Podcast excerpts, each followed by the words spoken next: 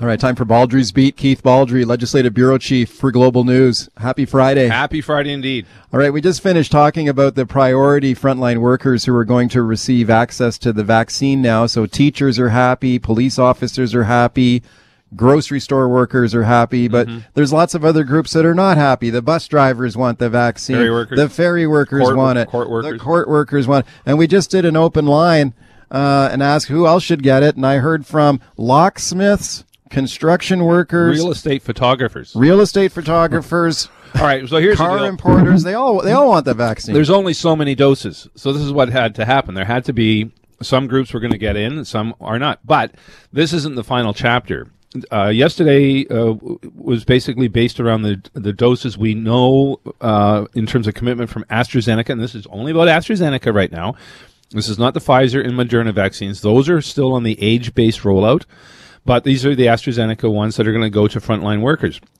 Not every worker is going to qualify on the current batch that we have. However, yesterday's announcement did not include the potential 200,000 doses that are coming as a result of the United States giving 1.5 million doses of AstraZeneca to Canada because they haven't approved it in the States. There's an expiry date on these. So rather than flush them down the toilet, they're going to give them to Canada. Our share is about 204,000 doses.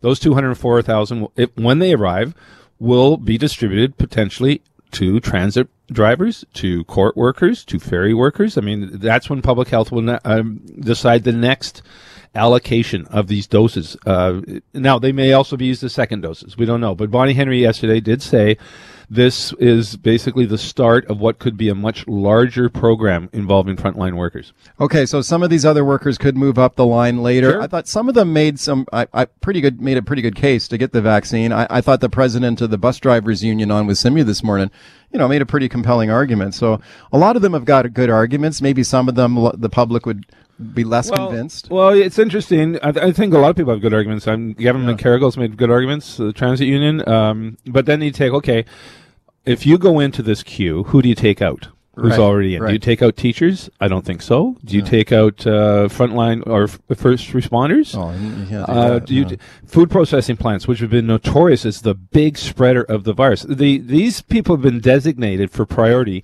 because they're either uh, frontline workers or they're in, working in, in instances in work sites and occupations where we've seen the transmission of the disease in very great numbers. And it's designed to protect the entire community, not just these 322,000 people. It's to protect everyone around them.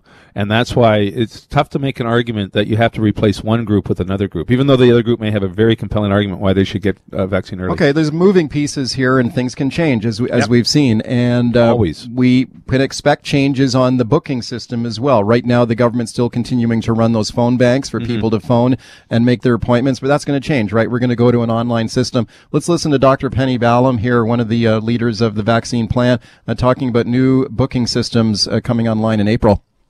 We will close down those uh, five call centers and those numbers, and we will move to one provincial call center and one um, very robust online booking platform.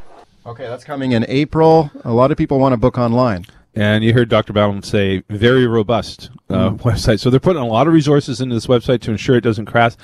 But I've talked to officials; they they do expect hiccups, and you know, for the first day or so. So you know, people should calm down here. Uh, the first days are going to be a little bumpy as we move from the call centers to the online. Keep in mind, I mean that uh, now the notorious first day of, of the rollout was uh, was you know unacceptable. But since then, those call centers have been working uh, great, and we had twenty one thousand people vaccinated the day before yesterday.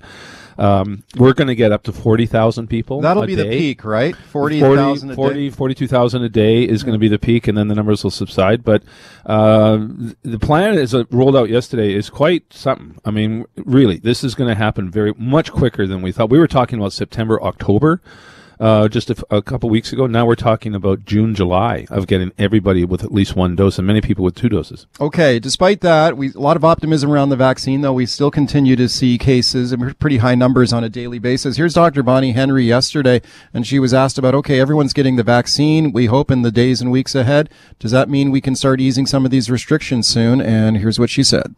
There's going to be very little change in the next two months, but the more people that are immunized, the more, whether it's in the workplace stream or whether it's in our, our main age based stream, that gets us that much closer. So these things uh, work together to help keep us, get us all there. Okay, very little change in the next two months. That takes us into May, mm-hmm. and then can we anticipate that yep. maybe there's some relax? She's talked about uh, relaxation of measures in um, in the summer, and she keeps referring to sports. She wants to see kids playing sports, and she actually did held the, the hope that perhaps we're going to see some on-field sports in late April. But I think this is a sign that kids soccer, uh, little league baseball. This is going to start again, unlike uh, last summer where it was still unknown. Now we know more how to live with the virus and what measures to take. So a combination of people getting vaccinated by just you know hundreds of thousands of people. We're at um, 370,000 people now with, with at least one dose. Uh, that number is just going to be exponentially higher and higher. So as we get into late April, May, we're going to have you know more than well more than a million people vaccinated, and then the combination of, of good weather where the virus doesn't seem to travel with as much ease. Uh, those put those two together, that means an easing of restrictions. I'm I'm betting mid May, June, we're going to see some relaxation. Okay, talking about some of those workers that are very happy to receive priority access to the AstraZeneca vaccine. I spoke earlier to Ralph Kaisers, who's the president of the Vancouver Police Officers Union, who told me he found out that cops were going to get the COVID shot when he was watching the news. I, mm-hmm. I assume he was watching the Global News I'm Hour. Sure he was. And then he's like probably doing a big fist pump, and uh, that's how he found out. He found out on the news that the cops are going to get the shot.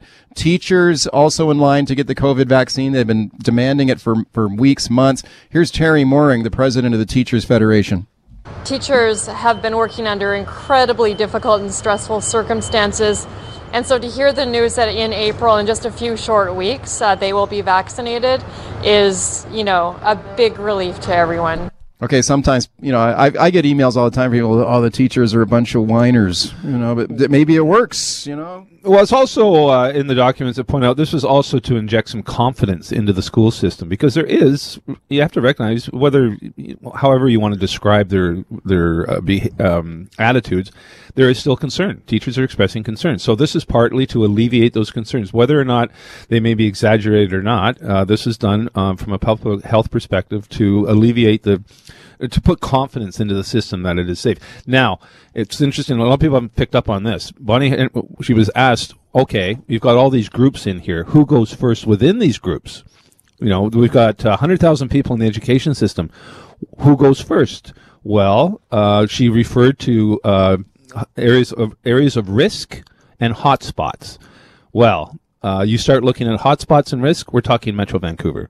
Those people are going to go first. P- teachers in Surrey I, the way I read it, are where there's a great number of COVID cases per capita. It's one of the worst places in the entire province and has been for weeks teachers in Surrey are going to get a shot ahead of teachers in the Kootenays or in, in parts of the interior where there is relatively little COVID. Okay, what about the support workers in the school, the teachers, assistants, it. the janitors, Everyone. the bus drivers? They're Everyone. all getting it. Okay. Everyone who works in the school system is going to get the shot. Okay, um, let me switch gears here and ask you quickly uh, about a little bit of federal politics because it's an interesting day today for the federal Conservative Party. They've mm. actually got an annual convention that's happening today, all online, virtual. all virtual. There is a hotly anticipated anticipated speech coming this afternoon from Erin O'Toole, the conservative leader. Some talk about some unhappiness in the ranks. Some people, oh, yeah. some conservatives unhappy with his performance as the leader. He's got a speech coming up this uh, later on today. Have a listen to this. This is uh, Scott Lamb who is the president of the Conservative Party of Canada. I'm trying to rally the troops here this morning. Have a listen. We need to show we are united, focused on the concerns of all Canadians across the country, and ready to take on the Liberals in an election that could be weeks away. I have every confidence that our leader, Erin O'Toole, will do just that. Okay, the president of the party there back in O'Toole. Are they united? Are they ready for No, no, they're election? not. Um, they say they're they're financially ready and such. They're not united. They're in a world of trouble. There's been a series of polls out now that show not only is the gap between them and the Liberals widening in, in, the Liberals' favor, but the Liberals have a commanding lead of voters in Metro uh, Toronto, Greater Toronto, Greater Vancouver, and Greater Montreal. That's where the seats are. But That's where the elections won. We have seen some spectacularly wrong polls in this country, especially at the federal level. Justin Trudeau at one point looked like he was a no-hoper. He wins big. We have seen other polls be spectacularly wrong. I think that O'Toole still has a shot here. I mean, I think maybe some people are underestimating him. No, I, I, think the, the demographics aren't working for the conservatives. The older voters in the pandemic have shifted away from opposition to government. Um, polling has actually improved vastly in the last few years. The last BC election, the pollsters got it It can be different. on. It can be different though when people are not focused on the actual election campaign and when an election is actually called, which I think we will have one this year. I wonder if some of this accumulated baggage for Trudeau finally, finally starts to pile It up on him and It- make a difference. I mean, he certainly has accumulated baggage, no question. The problem with the conservatives, as we saw in BC, there really is no election campaign. Yeah, it'll Um, be all virtual. It's all virtual, and it's not really attended by uh, by and paid attention to by a lot of people. All right, Baldrey's beat Keith Baldry, Legislative Bureau Chief for Global News. Your calls to him 604-280-9898 star 9898 on your cell. Steve in Vancouver. Hey Steve.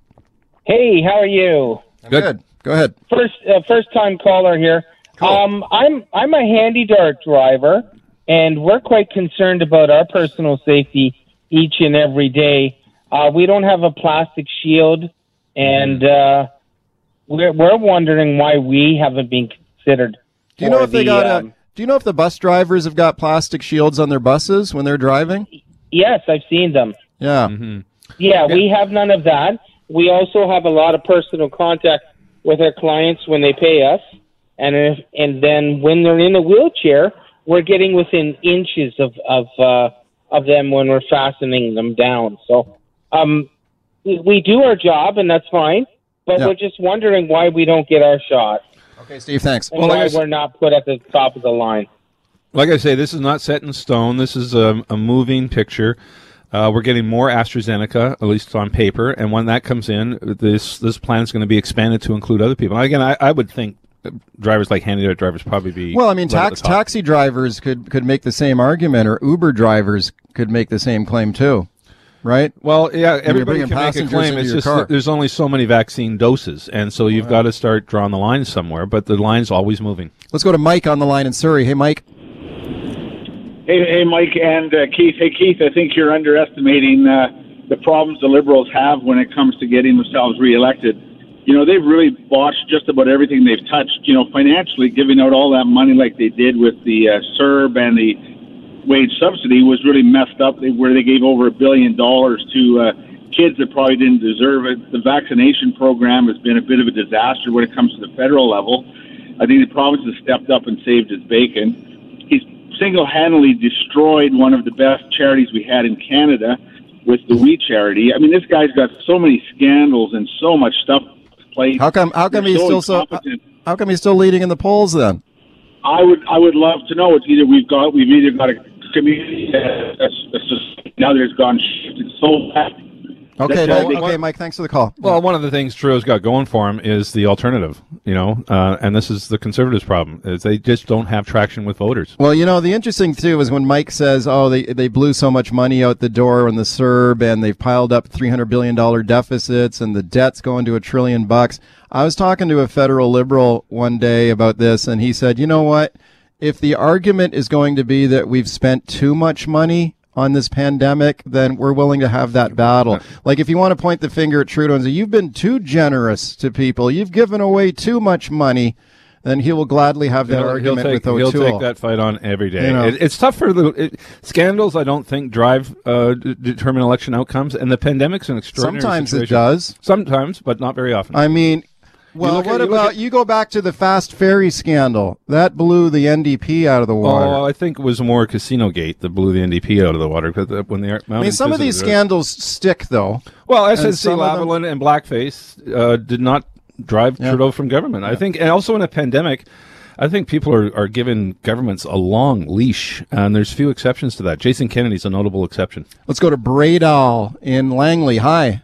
Oh, hi. Hi. Well, I just wanted to mention we got our f- appointment for a flu shot, and I'm in my 80s, and so is my wife, and our appointment is Saturday morning. And I was thinking later, why couldn't they arrange that a working man could get Saturday and I could get the weekday? You mean you mean a flu shot or a COVID shot? Oh, COVID shot. COVID sorry. shot. Yeah, yeah, COVID shot. Okay. Yeah, I, I don't know. I mean, it's. Uh, Did they give you? Did they give you a choice of when you could have your appointment? No, you just phone in all your stuff, and then all of a sudden, bang, okay, you're going in at blah blah blah time, Well- and that's it. The only people getting uh, appointments right now are over 80 uh, who aren't working. So it's uh, the that argument about working person versus not is not really applicable right now. Let's squeeze in another one. Susan on the line and Courtenay. Hi, Susan. You got 30 seconds, okay? Yeah, I'm just compla- uh, listening to people complaining about wanting the vaccine before their turn because all along, until the vaccine came along, they weren't complaining. So now it's here, and everybody can't get it at once. Of course not. So they just have to wait their turn. Okay, Susan injecting a little common sense. Little common sense. so a year ago today, I think we were having a conversation bemoaning the fact we're not going to have a vaccine for two years, three years, Yeah. because that was what we didn't we didn't have these messenger RNA, which was developed very quickly. So now we're in an abundance of riches, which was not foreseen a year ago.